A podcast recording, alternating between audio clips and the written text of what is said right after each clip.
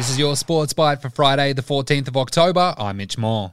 Manly superstar Tom Trbojevic has reportedly called an emergency meeting with his manager following the sacking of coach Des Hasler. After weeks of speculation, the Sea Eagles have terminated Hasler's contract on Thursday, with Anthony Seibold expected to take over to AFL and St Kilda have sensationally sacked coach Brett Ratten. The news broke late on Thursday night, just months after Ratten signed a two year contract extension to the WBBL, and Ellyse Perry has made an early statement in a bid to win back an Australian 2020 spot, starring with the bat and ball in the Sydney Sixers tournament opening WBBL win over Brisbane. To F1 racing and ex Formula One racer Ralf Schumacher has revealed his son David has been diagnosed with a broken back days after he was cleared of fractures following a multi car crash. David Schumacher, nephew of stricken F1 legend Michael and cousin of current F1 driver Mick, was involved in an unusual accident after a safety car restart in a DTM race at Hockenheim on Saturday. And that's your Sports Byte for Friday, the 14th of October. I'm Mitch Moore.